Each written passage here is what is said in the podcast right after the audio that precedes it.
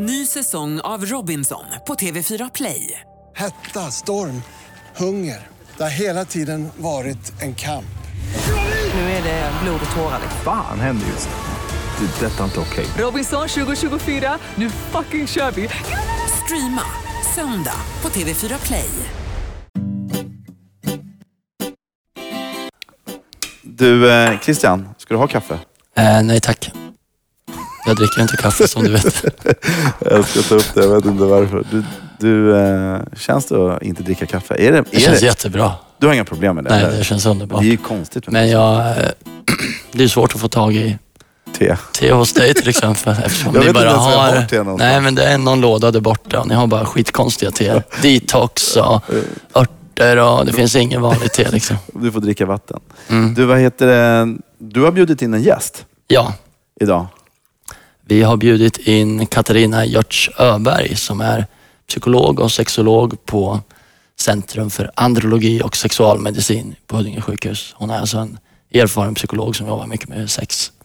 Men du är ju, eh, du är ju läkare i grunden. Du är psykiatriker. Mm. Jag gillar alltid när folk säger läkare i grunden. Aha, antar man att psykiater inte är riktiga läkare. Du är läkare. Jag är en riktig läkare fast som psykiater så, så håller man på, eh, så, så är man väl, har man ju lämnat eh, de vanliga kroppsgrejerna bakom sig lite grann då ofta. Och går med på beteenden och Ja men och eh, det, det är ju inte och, så många blodprov vi tar som, som kan påvisa schizofreni och sånt. Va? Nej. Så att det är klart att vi, vi, kollar inte, vi håller inte på dagligen med EKG och klämmer på magen lika ofta som många andra läkare gör. Nej. Men vi vill nog slå ett slag för att vi trots allt är riktiga läkare. Ja, men det är bra. Och Katarina, hon eh, kommer alldeles strax. Mm. Och vi hoppas helt enkelt att hon kommer kunna berätta lite grann om Ja. när sex blir ett problem, kan man väl säga. Ja. Karin Görtz Öberg är legitimerad psykolog, psykoterapeut, sexolog och medicine doktor och arbetar på Centrum för andrologi och sexualmedicin på Huddinge sjukhus.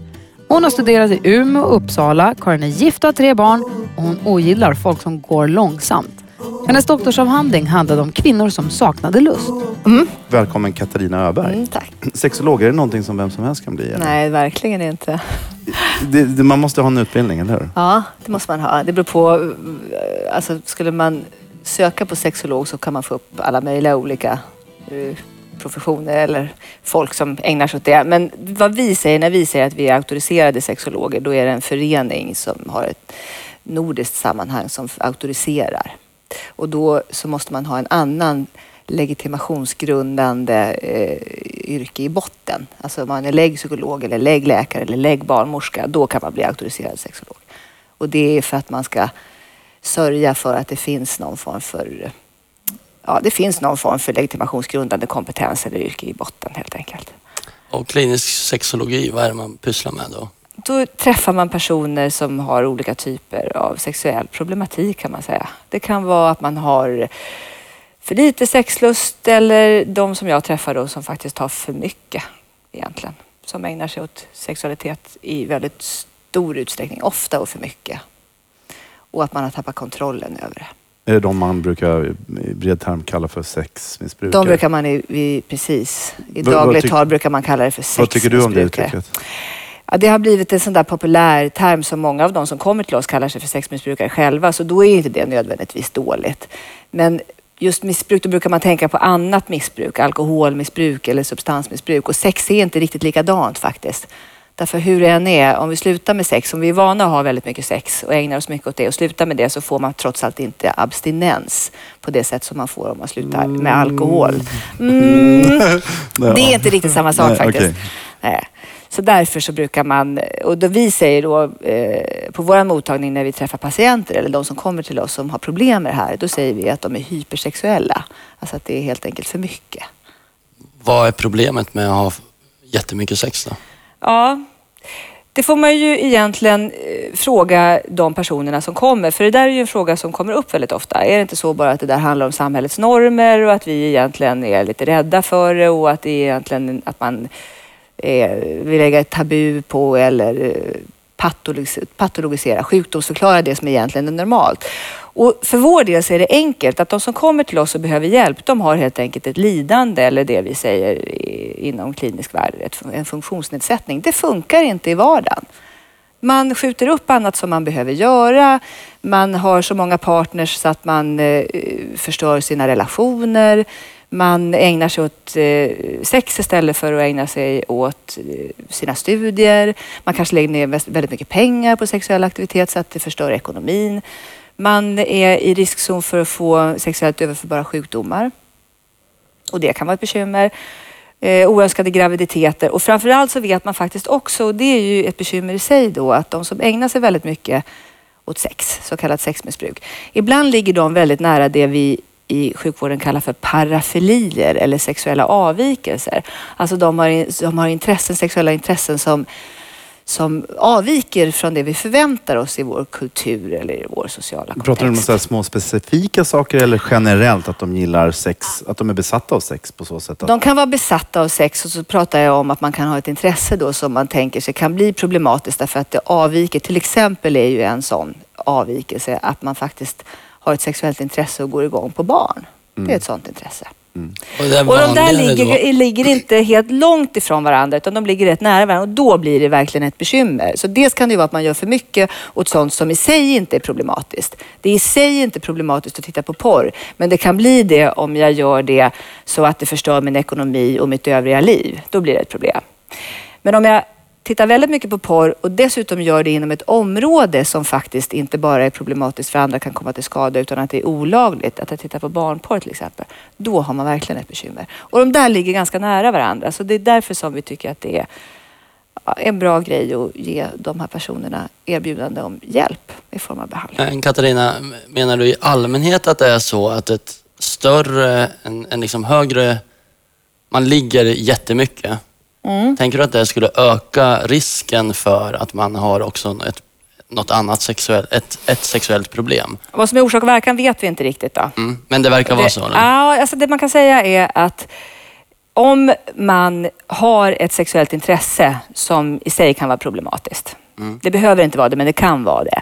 Man kanske har ett sexuellt intresse av att visa upp sig till exempel. Det är ju någonting som skulle kunna vara väldigt skrämmande för den som får syn på det och det skulle kunna vara ett sexuellt ofredande. Pratar du nu om blottare? Ja, exakt. Alltså, Och det kallar vi blottare kallar vi i sjukvården exhibitionister. Om man, om man gör det och är väldigt upptagen av det, alltså man har ett hypersexuellt beteende så det där pockar på väldigt mycket eller man gör väldigt mycket annat sexuellt med hög frekvens eller väldigt ofta. Då vet vi att det är en riskzon för att man också lever ut ett oönskat sexuellt beteende. Men däremot så enkelt som att jag ligger runt mycket och därför så har jag också en avvikelse så det, det egentligen är det det omvända sambandet. Men det är väl inget problem? Jag menar, alla har väl en polare som ska klä av sig naken på en fest? Eller? Ja, då är det ju inget... Ja, Då är det precis. lugnt, men ja. det är en jätteviktig poäng. Därför då är det, det är en viktig poäng, ja precis. Alla har en polare som vill klä av sig naken på en fest och då är det så, om de andra som är på den här festen tycker att det är okej och har samtyckt till det, så nej, det är inget problem. Förutsatt att han inte när han Alltid. kommer hem Ja, sen precis. tycker att det där är jävligt problematiskt och börjar ångra det.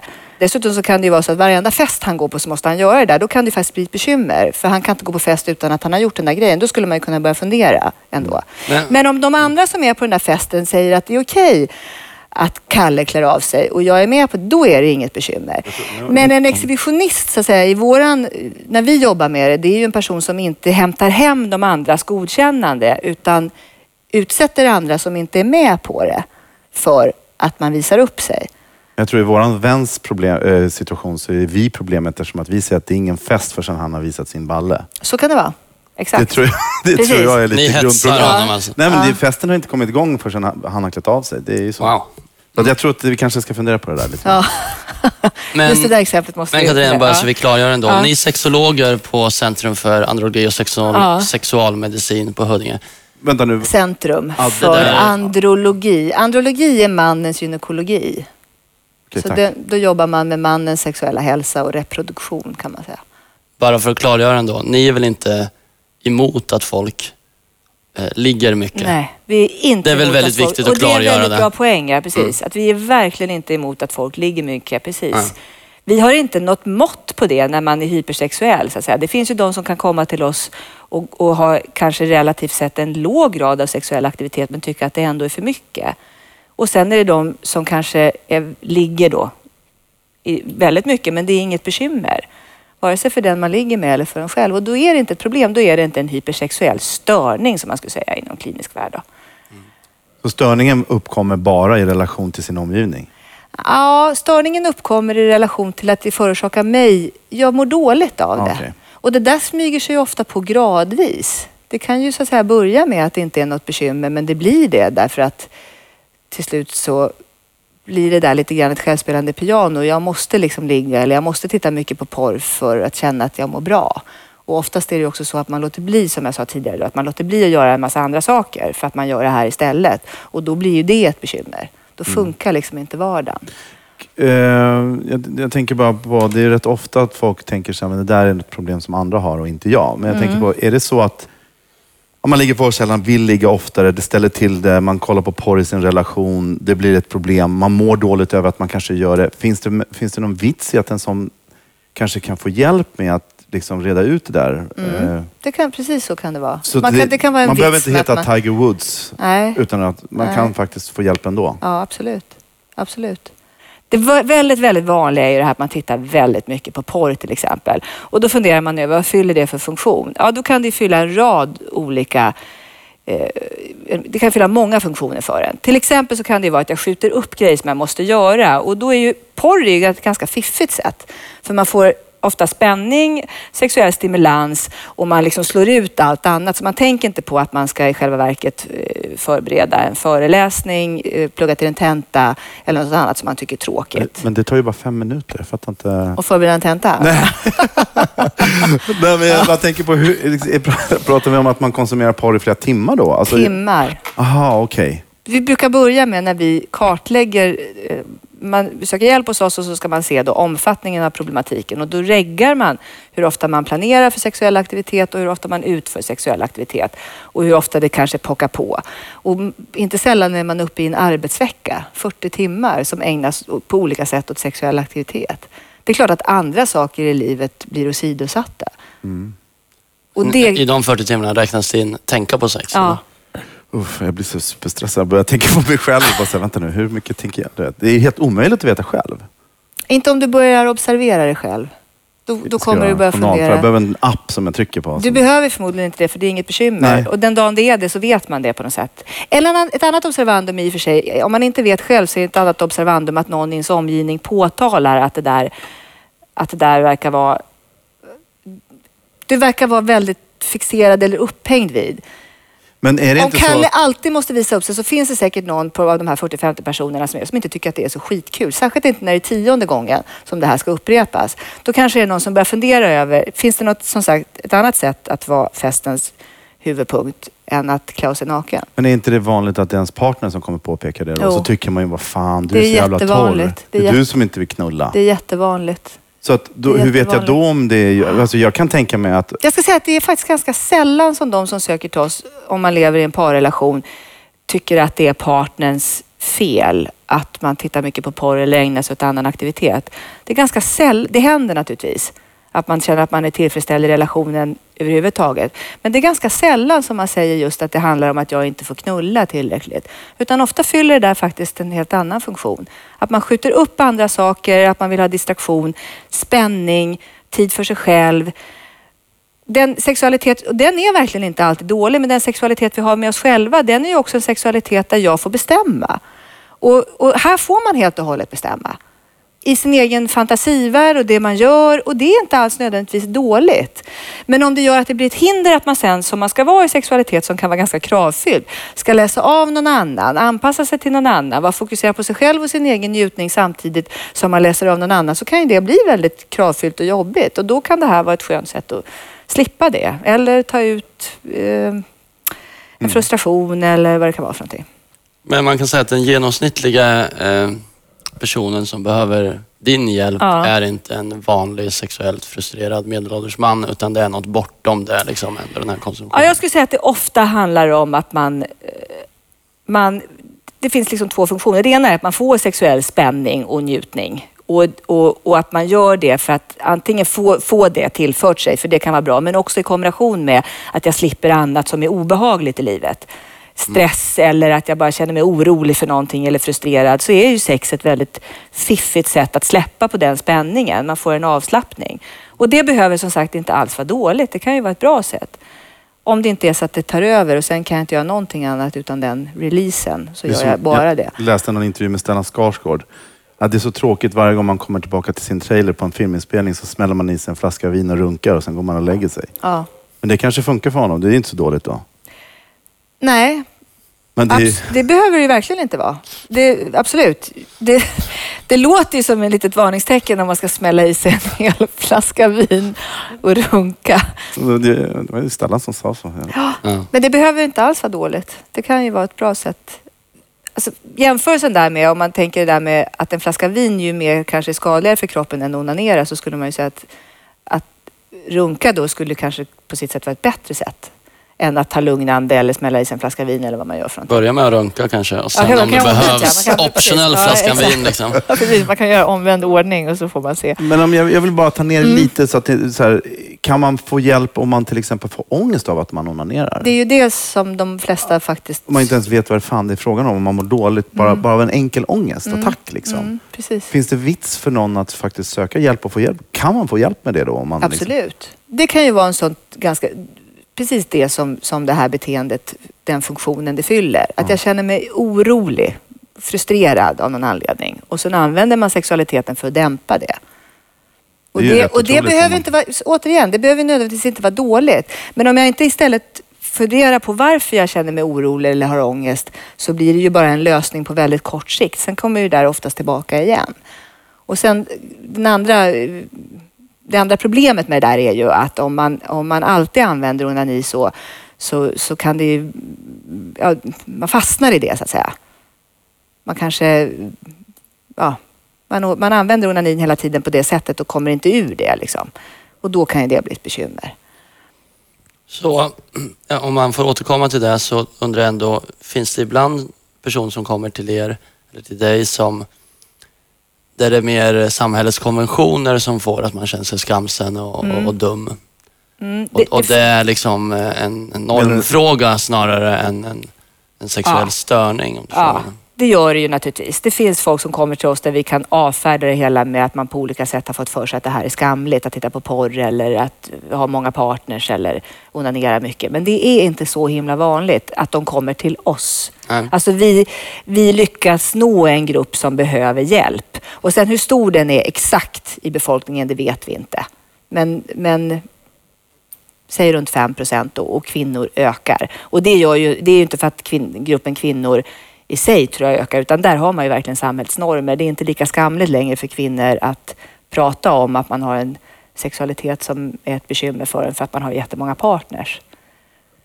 Utan man, man vågar göra det.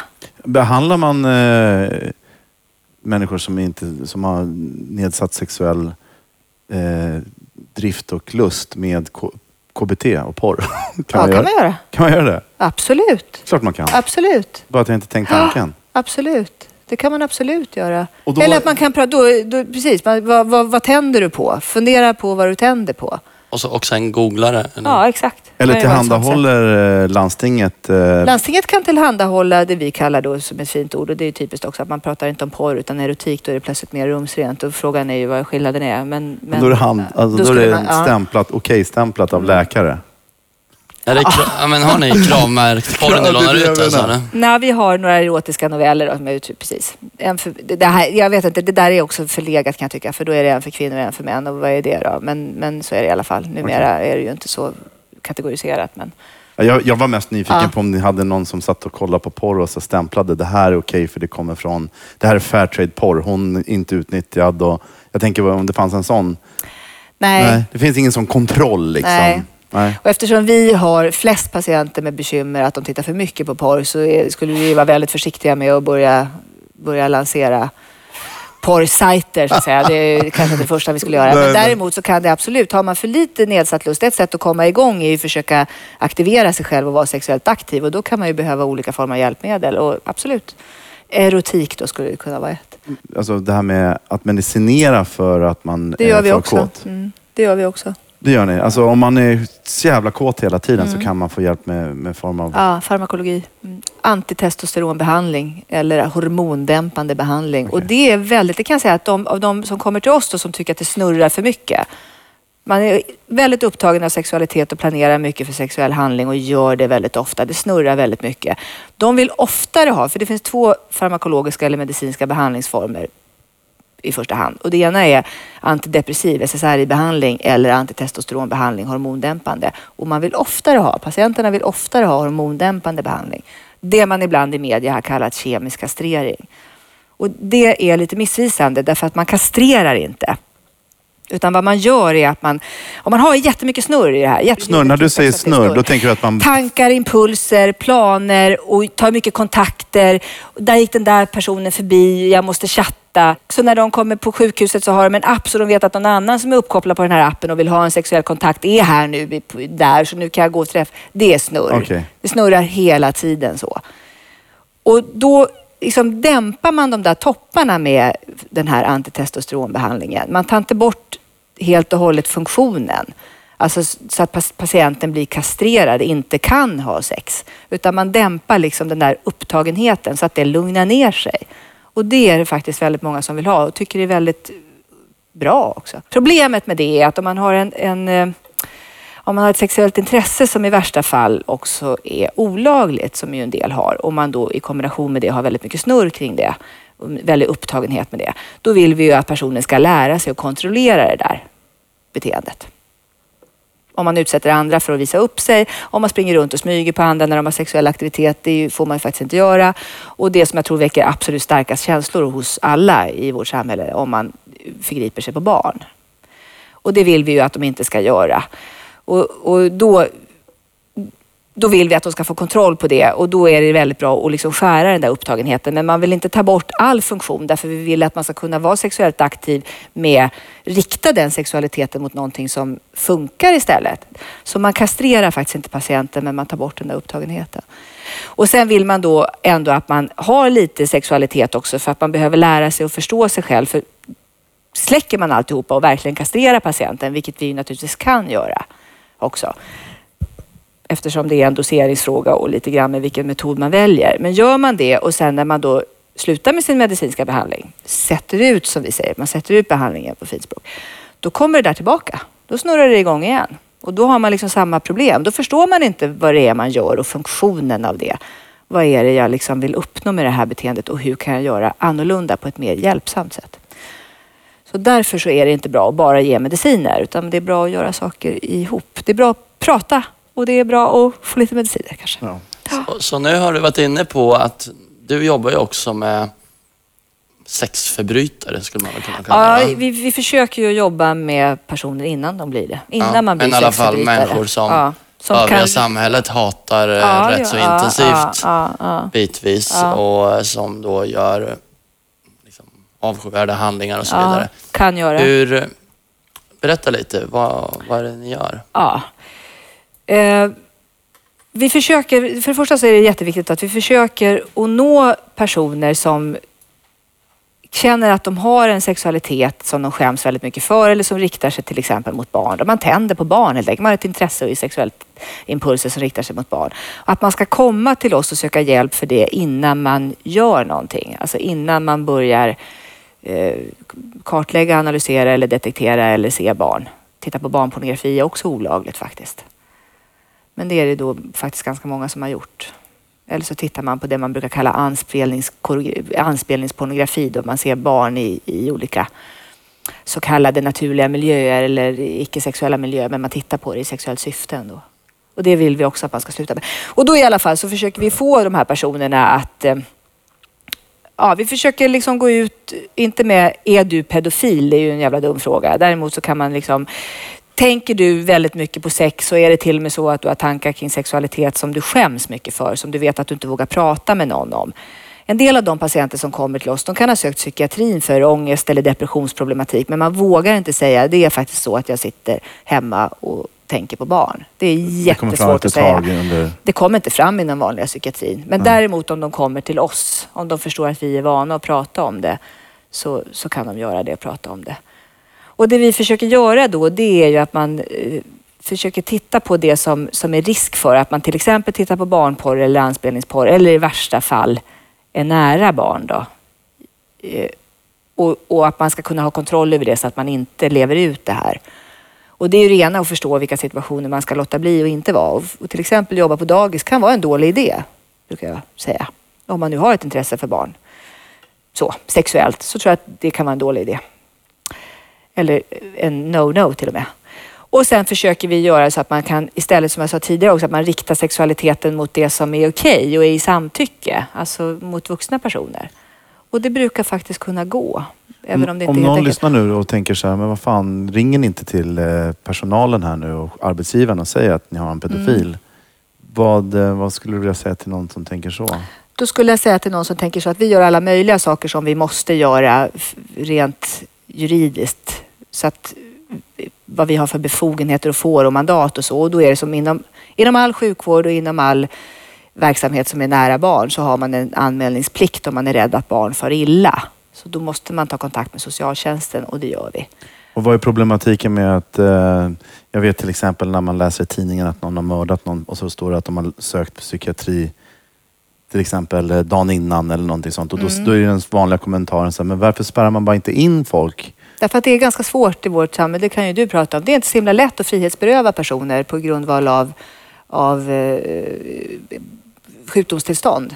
Alltså för att någon Man kan kommer inte bara att låsa jag- in någon om någon sen- Nej, och det, jag vet att det här väcker starka känslor. Jag vet att det gör det. Och det är ju Gör också inte så... det hos dig Rane? Vad sa du? Har du slutat göra det hos dig på det sättet? Nej, det finns naturligtvis enskilda gånger när, när det kan vara jobbigt. Men jag har ju samtidigt instrumenten, mandatet och möjligheten att ändra någon som skulle kunna vara i riskzon för att förgripa sig på någon. Jag, har ju, jag sitter ju med den möjligheten. Så det är klart att däremot kan jag inte låsa in någon. Därför att man kan inte låsa in en person som säger att jag har ett sexuellt intresse för barn, för det är inte ett brott. Pedofili är inte ett brott. Sexuella övergrepp är ett brott. Och är det så att man rör sig i, så att vi vet att det finns misstanke om att ett barn far illa, ja då måste man anmäla och det gör man ju också. Självfallet. Men att ha ett intresse för ett barn är inte ett brott. Och däremot kan man ju då, om man har kommit till mig med vetskapen om att det här är ett jävla bekymmer, för det är olagligt och jag får inte göra det, jag skäms för det, så kan man ju precis på det sätt som jag säger lära personen att kontrollera det till varje pris, undvika riskfaktorer och dessutom kan man stärka det som gör att man kan rikta sin sexualitet mot annat som inte är olagligt. Och vi är faktiskt ganska framgångsrika på det. Och de som kommer till mig i öppenvård, alltså vi erbjuder den här hjälpen helt på frivillig basis. De är ju inte inlåsta som inom kriminalvården. De vill ju ha hjälp med det här, det är ju därför de kommer. Finns det inte också ett, ett problem med konsekvenserna av att kriminalisera? Om, om det var så att man var pedofil och visste att du blir inslängd i fängelse så fort du bara går dit och behöver Ja, söka det är hjälp. fullständigt omöjligt i vårt samhälle. Vi, vi, vi, så vi, det, det, vi gör inte så. Nej. Vi, vi slänger Men folk inte skulle väl in... inte våga söka vård menar jag, om man visste att de... Nej, och det finns ju inget inlåst. lagrum som är jag har det här intresset eller den här fantasin. Jag blir slängd i fängelse. Vi har ju inga sådana lagrum. Det skulle ju vara en fullkomlig diktatur. Så, så vi lever ju inte i den typen av samhälle. Men jag tror ändå folk som lyssnar blir säkert nyfikna på om man är, om man jobbar med det du jobbar med, Mm. hur påverkas man själv av det? Ja, För precis. du utsätts ju för mycket mer ja. eh, ja, se- sexprat än de flesta i allmänhet kan man säga. Ja. Och i, inom det gissar jag då en hel del ja, jo, det är klart att jag kan ovanligare höra. former av sex. Ja, jag kan på jobbet höra om att man gör saker som är ovanliga och som jag inte har hört tidigare och så.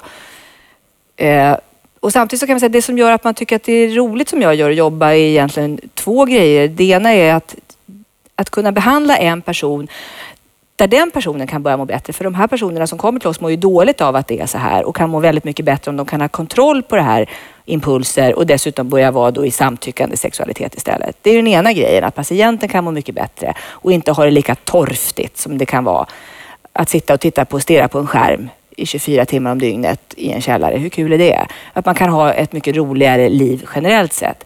Det är den ena grejen. Och den andra grejen är att jag jobbar i ett sammanhang som, som liksom håller för det här. Att jag jobbar, jag har kompetenta eh, kollegor där man fattar besluten gemensamt, där vi diskuterar hur vi ska gå tillväga, där vi har utvecklat behandlingsmanualer och program som är framgångsrika. Alltså jag, jag jobbar i ett sammanhang som är roligt för att vi kan utveckla verksamheten hela tiden. Och sen är det kul att kunna hjälpa en, naturligtvis intressant, spännande och givande att kunna hjälpa en person där man också i slutändan hjälper tredje part. För det är ju faktiskt så att om man kan hindra ett övergrepp så kan det vara värt det. Det är faktiskt så. Så för alla som är jätte, jätte upprörda liksom, Ja. och arga på att någon överhuvudtaget kan tänka sig att träffa någon som Ja. ja, är pedofil så kan det vara viktigt då att tänka Att- på att du jobbar egentligen med att förhindra eh, att det ska ske sexuella övergrepp. Och ni har en, till och med en telefontjänst. Mm. som heter Preventell dit man kan ringa då om man känner att man är på gränsen till att göra någonting. Eller om slags- man blir orolig för någon i ens omgivning kan man ringa. Som då är en slags sätt att fånga upp sådana Mm. här individer som kan få hjälp då innan Ja. det är för sent. Finns det några flera? Det finns en telefontjänst som heter Preventell, det är... Previtel. Ja. Det söker man, finns, på, finns det någon hemsida? Mm. Vad heter den? Preventell. Preventell.se. Mm. Och där kan man också som anhörig eller om man är orolig eller någonting så kan man gå in och läsa och Ja. se om man, om man Precis. kontaktar er om man har några frågor eller Precis. sånt. Är du orolig? Med två L. Med två L. Preventell. Ja. Tell som är berätta. Ah, Okej, jag tänkte Berätta. telefon. Det är ju det som de här Tell som- personerna är, är rädda för. Att berätta. Det är skamligt. Det är fult och skamligt att ha en avvikande sexualitet. Kan vara i alla fall. Och jag jobbar ju mycket med tvångssyndrom där vi egentligen jobbar på an, precis motsatta sidan myntet som du jobbar med. Människor som är väldigt rädda för att vara pedofiler eller att Men som inte ha en sexuell avvikelse fast de inte är det alls. Nej, nej. Det finns bara en plågsam tanke om att man skulle vara intresserad av barn fast man inte alls tänder på Nej. barn. Och, att, och där kan man ju se hur, hur jobbigt livet kan bli om man börjar tänka så fast man vet att det inte är sant Ja. och blir helt invaderad av sådana tankar. För egentligen är det väl så att våra sexuella, vår sexuella läggning är ju bara en självupplevd inre verklighet så att säga. Så att det är väl ingen av oss som egentligen kan bevisa att vi inte är pedofiler.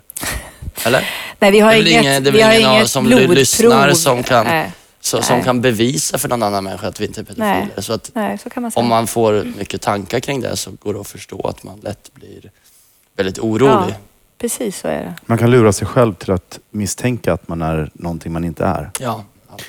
Och det finns också som jag förstod det inbillad eh, homosexualitet. Alltså att det finns inom den kategorin också. Att man kan få för sig att helt enkelt att man har... En tvångstanke. Ja. Ja, precis. Så inbillad kanske man inte... Den är liksom, man vet innerst inne att det inte är sant, men man får plågsamma tankar, sexuella bilder om eh, till exempel att man är homosexuell. Fast man kanske inte alls egentligen har något emot att vara homosexuell, utan det plågsamma är mer att, att, att inte veta och känna sig osäker. Eller plågsamma bilder av att man har sex med någon i sin familj eller sådär. Och det här är då människor som inte tänder på det, utan att, att det på något sätt har kommit och att den här tanken eh, börjar leva sitt eget liv. Det låter ju så abstrakt för någon som inte jobbar med det som för mig och, och inte känner så. Så Det låter ju så hemskt. Det låter ju som ett jävla mörker. Alltså, det där Men, men föreställ inte... dig att du sitter på bussen, det sätter sig ett barn bredvid dig och du har erektion. Och så gör jag en Om- dålig om- koppling om, där. Ja, precis. Om du tänker så här, ja, ja, sånt kan hända. Eh, Då, då är allt grönt så att säga. Men t- tänk om du tänker, varför har jag erektion? Mm. sitter ju ett barn bredvid mig. Herregud, det här kan inte vara normalt att tänka. Jag måste, vara, jag måste tända på barn, det här är inte klokt. Ja, Och så vidare. Och så rullar det på. Va? Kanske tycker till och med att barnet är ett vackert barn. För det är ett vackert barn. Och så sitter man fan i skiten. Alltså. Och så kanske man inte passar syrrans barn bara för att man är rädd för att man är pedofil. Det, är- det är så svårt att begripa att, man kan, att det är så hemskt. Alltså. Eh, kan man tända på vad som helst egentligen? Ja, kan man tända på vad som helst? Inom sjukvården så har vi ju vissa givna kategorier som man har i det diagnossystem som vi använder. För att, varför diagnostiserar man? Varför har man en diagnos? Det är bara att vi egentligen eh, klassificerar orsaken till att man söker. Och då skulle jag säga att de flesta som kommer till oss, de hamnar ändå i någon av de där Men kan man kategorierna. tända på en cykelkedja? Ja, det har vi faktiskt haft en patient som har gjort. Mm. Rostig dessutom. Eh, Vadå tända på? Alltså vadå, ha sex Men med? det skulle eller? man ju då inte. kunna, i närvaro av eller går igång på stimulit av en rostig cykelkedja. Och hur kommer sig det då? Är inte det ett mer oväntat Väldigt oväntat. Men då skulle jag säga att det är, eh, det skulle man ju kunna säga är någon form för fetisch. Alltså att man behöver något föremål, material eller lukt eller för att gå igång sexuellt. Och där skulle det till exempel kunna vara en cykelkedja. Och varför det blir just det är inte alltid helt lätt att veta, men ibland är det ju att man eh, ja, har haft någon, något, någon erfarenhet med den lukt som rosten kanske ger. Eller, det där vet ju oftast inte, det är svårt att, att inte, inte alltid helt lätt att rekapitulera det där. Man vet inte alltid när det där uppstod. Och, och vårt liv är så komplext och det händer så mycket så det går liksom inte alltid att kartlägga exakt vad det är. Men ofta finns det ju någon form för händelse där man har haft en väldigt stark känslomässig eller upphetsande erfarenhet och sen blir den på något sätt stilbildande. Vad, vad är vanliga Ett- fetischer annars? Skor och, skor och fötter, Ja.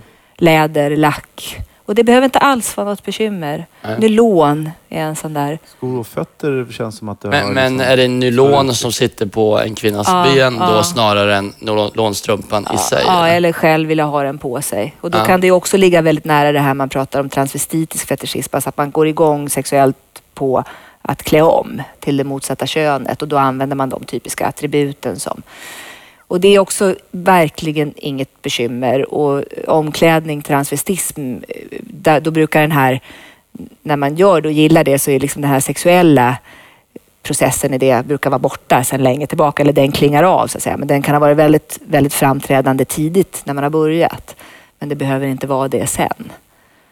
Så att, Men, och som eh, sagt, fetischer eller fetischism behöver inte alls vara något problem. Men, och det är inte heller ett vanligt problem hos oss faktiskt. Men det kan vara det. Om de här, vad det nu är då, luktföremål, material, alltså vad man känner är en förutsättning för att jag ska gå igång sexuellt. Då kan det ju bli begränsande.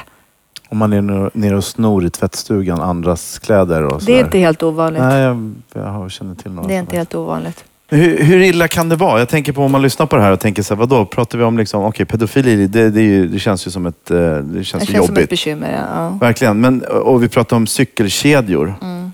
Men liksom, finns det, vilka andra former av, liksom, menar, när man Mm. skadar varandra, är det vanligt eller? Vet du vad? Alltså, Alltså, det, sätta kniven i någon känns den, ju- eh, Inom den svenska nomenklaturan då, alltså nu var det fint ord igen, sorry. Ja, Nej, men det, så, som vi diagnostiserar så finns ju skad, sadism och masochism finns med i våra kategorier, inte smisk. Egentligen så, så specificerar vi inte vad det är man gör, utan vi specificerar att man går igång sadistiskt på att någon annan sexuellt lider. Det kan jag säga är en riktigt farlig avvikelse ihop med andra. Men i den svenska då, eh, eh diagnosmanualen som vi använder så har man plockat bort det därför att eh, det man då kallar BDSM som är en form av sexuell praktik så gör man det där totalt i samtycke och har eh, väldigt noga kommit överens om innan vad som är okej och inte okej och att man har stoppord och stopptecken och så vidare och de är överenskomna. Spelregler. Totala spelregler för det. Och då, de kommer ju aldrig till oss så Nej. att säga. BDSM-praktiker kommer ju inte till oss för det är inget bekymmer. De är ju glada fiskar. Ja, jag, vet, jag vet inte hur men de är gladare än men om andra människor generellt sett. Ja, men det gör man. BDSM är ju inte helt ovanligt. Det finns Nej. olika communities för det. Som är... Men när man orsakar någon annan lidande, när du sa Men det. om jag går igång på ju- att någon annan sexuellt ska lida och om jag gör det ihop med till exempel svårigheten att leva sig in i någon annan, det vi brukar kalla empatistörd, och jag dessutom har lite svårt att hålla igen mina impulser, då är det en väldigt dålig kombination och den är faktiskt väldigt farlig. Och nu finns ju som sagt inte den diagnosen längre, men det spelar liksom ingen roll Mm. egentligen, för går man igång på det så... så Så att jag eh, sparade en artikel i DN här. ja, Den där har inte jag läst. 56-årige nyzeeländaren Philip Hansen. Mm. Han eh, dömdes till sex års fängelse efter att ha dragit ut tänder på kvinnor. Mm. Han sökte på nätet efter feta tandlösa kvinnor och Mm. då utan deras samtycke plötsligt under sexakten Mm. gav sig på dem en tång och ryckte ut tänder. Hur, hur ska man förstå liksom, ett sånt sexuellt beteende? Ja. Utan att känna honom förstås Ja, utan alls. att känna honom alls så skulle jag säga att han går igång på den här, att den här personen inte bara är underkastad eftersom jag plötsligt slänger mig över någon så gör jag ju det väldigt eh, out of the blue eller apropå och då är den personen naturligtvis underkastad och får inte vara med, får inte välja, får inte samtycka. Vi förutsätter det i alla fall. Då. Och dessutom så går jag sexuellt igång på det. Då skulle man nog kunna tänka sig att det är ett sadis, sexuell sadism som är en, en kategori då i vårt diagnossystem. Förmodligen har den där personen också väldigt svårt att leva sig in i hur det känns att få sina tänder utslagna. Det måste vi väl anta? Det får vi alltså, anta. Annars, Ja, det får vi anta. Om det inte han har, då kan träffa någon lika sig. Det här är väldigt svårt. Att, men Men är det eftersom här... det är det, och då, då förmodligen så skulle skulle man ju då kunna börja leta förklaringsmässigt när man ska bedöma en sån här person som patient efter någon som också förmodligen kan ha psykopatiska drag. Och då är man nog ganska farlig och inte så himla benägen heller att ändra sig, i min erfarenhet. Om man dessutom gör det där då väldigt så här, man kan inte hålla emot sina impulser, nu känner jag det här, nu gör jag det här. Då är man ju väldigt farlig. Det som också gör de här personerna farliga, så att man lever ut sin sexualitet som är farlig för andra, det är att man är så att säga i ett sammanhang där man supportas av miljön. Alltså man är i en, och det kan ju vara eh, likasinnade. Och likasinnade hittar man ofta idag på nätet. Och då är man så att säga i en miljö som bejakar att det här är okej på olika sätt. Och det kallar vi i min värld, och kallar man det en, en kognitiv förvrängning. Alltså att jag, jag liksom ursäktar mitt beteende med att eh, hon var med på det därför att hon la sig på ett speciellt sätt eller vad det nu kan vara för någonting. Och då har man liksom ursäktat sitt beteende och så har man varit i en sån miljö som har supportat det där. Jag får ta vad jag vill ha. Och det är väldigt Okej, så du menar att man, man skapar sig en uppfattning. Man Ja. tror att det här, när det är så här så är det som, då är tillåts jag. Man ursäktar sig själv och sitt beteende med en, ett antagande. Och Okej. det kan vara eh, Hon hade en väldigt, kort kjol, det är väldigt vanliga sådana antaganden. Ja. Sexuella våldshandlingar som ju tack och lov inte är så himla, de är inte så vanliga hos mig, eller att man pratar om det är inte så vanligt. Och I och för sig ofta blir man ju dömd då, men, men då är, har man ofta tittat på mycket på våldsporr och det kan man säga är en typ av bejakande miljö. Och, och, och, och problemet, där kommer vi återigen in på det här med att titta på porr behöver inte vara något bekymmer alls. Jag har inga åsikter om det. Men att titta väldigt mycket på porr och inte röra sig i den vanliga världen där man ifrågasätter saker, det kan vara ett bekymmer. Därför då pumpas jag liksom med de här bilderna och ingen säger emot det. Så att i min föreställningsvärld så blir det där ändå okej. Och de här personerna som är med på den där filmen blir en del av min, mitt inre liv och min vardag som jag tycker är okej. Och det blir ett bekymmer. Och jag brukar säga det på internet som ju då är fantastiskt på alla möjliga sätt och som vi också använder behandlingsmässigt för att, att patienter ska träffa partners och skapa umgängen och utöka sina kontaktytor och det ena med det fjärde. Men på nätet så blir man aldrig ifrågasatt. Det är ingen som säger emot den utan man får de svar man vill ha. Och vill man få stöd för eh, det som då också är vanligt om man tänder på barn, att barn har en sexualitet, ja, då kan man vara och vistas i en internetmiljö som supportar det. Och det är farligt för den här uppfattningen, tanken, föreställning som jag då föder, att den är okej. Och som ursäktar, kan då i värsta fall ursäkta det jag sen gör. Då är mitt jobb som terapeut att komma med någon slags motbevis för att det där inte är okej. Fenomenet är mänskligt, men i de sammanhang vi pratar om nu så kan det bli väldigt farligt. Jag har själv kognitiva förvrängningar kring mig själv och min träning. Jag säger att jag är en person som tränar tre gånger i veckan. Men om jag börjar skrutinisera hur många gånger jag i själva verket tränar så är jag nere på kanske en och en halv. Men jag är en sån som tränar. Ja. så fenomenet är väldigt, är, är väldigt mänskligt. Att vi söker stöd för eh, och ursäkter för att göra en viss sak. Särskilt om vi har gjort det så kommer vi söka stöd för det. Eh, vilka är de tre tipsen du har till en vanlig person med vanliga sexuella problem? De tre tipsen kan vara att eh, man uttrycker det man vill i ett tydligt jagbudskap. Säg jag vill, jag önskar. Säg inte du gör aldrig. Och så ta upp det när saker och ting är bra, inte när man har en konflikt. För då är man väldigt upptagen av konflikten och hör inte vad den andra säger. Schemalägg gärna sexuell aktivitet. Skapa utrymme och schemalägg det. Varför måste man schemalägga det? Därför att vi behöver schemalägga det mesta i vår vardag inte idag. Man kan tänka sig att man, man, man vill gärna det. Man vill att det ska ske naturligt. Men ingenting annat i livet gör det. Så sexuell aktivitet gör inte alltid det heller. Utan försök att skapa utrymme snarare. Schemalägg. Man kan ha bra sex även om det inte är spontant. Precis. Man kan ha bra sex även om Säger det inte är sexologen, så spontant. det måste veta. Ja. Tack så mycket Katarina. ja, tack själv.